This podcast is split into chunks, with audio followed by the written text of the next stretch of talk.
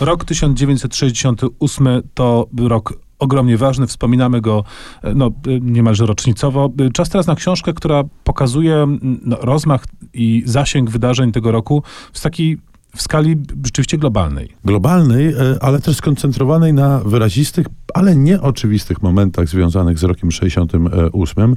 Tu wydarzenia e, polskie, ale wydarzenia też e, światowe. Książka napisana przez dwójkę autorów, przez Ewę Winnicką i Cezarego Łazarewicza.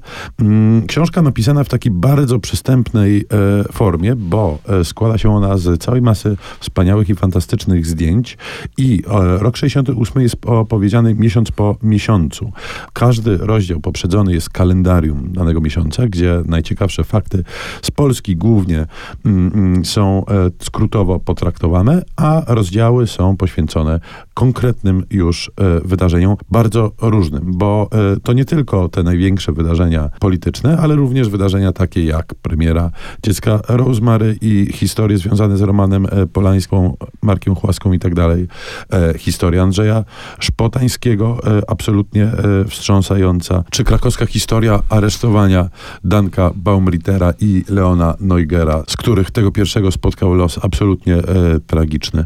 No i to jest książka, która pierwsze jest świetnie napisana, te historie rzeczywiście są e, wciągające, interesujące i okraszone wspaniałymi fotografiami, ale ta książka daje nam poczucie, jak niesamowicie napakowany był to okres, jak nieprawdopodobnie gęsty e, to był rok i jak strasznie dużo, niestety w ogromnej większości, niedobrych rzeczy się wtedy działo. Pod koniec zeszłego roku ukazała się inna książka, y, tym razem pisarza z Węgier, która podejmuje tematykę roku 68. Autor nazywa się Wiktor Horvat, a jego powieść to Mój czołg.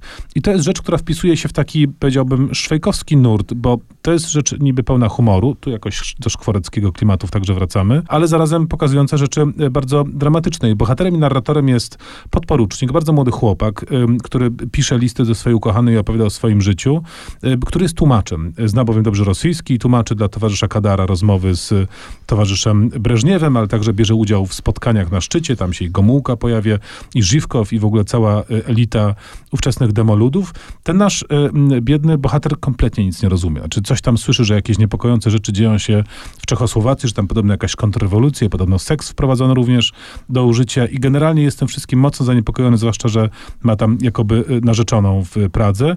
Poprzez takie humorystyczne, ironiczne okulary patrzymy na te wydarzenia, które oczywiście humorystyczne w ogóle nie są, ale wydaje mi się, że to jest bardzo wdzięczna i dobra metoda pokazywania koszmarów w sposób no nie, nie tylko podniosły, patetyczny, właśnie przez humor. Bardzo ciekawa rzecz, bardzo dobrze się to czyta i y, ogromnie odświeżająco. I na koniec książka, którą spokojnie można czytać razem z książką Winnicki i Łazarewicza.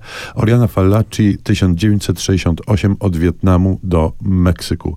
Dziennik z przełomowego roku. Tak brzmi pełny tytuł e, książki, być może najwybitniejszej reporterki XX mm, wieku, która, jak na najwybitniejszą reporterkę XX wieku przystało, 68 e, mm, rok spędziła w bezustannym biegu. To znaczy ilość miejsc, które ona odwiedziła, ilość osób, z którymi ona w tym czasie się spotkała, przechodzi ludzkie wyobrażenie. Zaczyna rzeczywiście w Wietnamie, gdzie rozmawia głównie z amerykańskimi żołnierzami i opisuje historię e, tej koszmarnej, e, tej absolutnie koszmarnej wojny, a a kończy, Tomku, w bliskim twojemu sercu Meksyku, gdzie e, znajduje się tuż przed olimpiadą i trafia w sam środek studenckich zamieszek e, i sama zresztą zostaje raniona, co budzi e, niepokój jej rodaków i nie tylko. No, pamiętajmy, że dla Meksyku 68 rok jest również rokiem wyłącznie tragicznym, rokiem wielkiej masakry dokonanej przez oddziały rządowe na studentach, do dzisiaj nie do końca wyjaśnionej.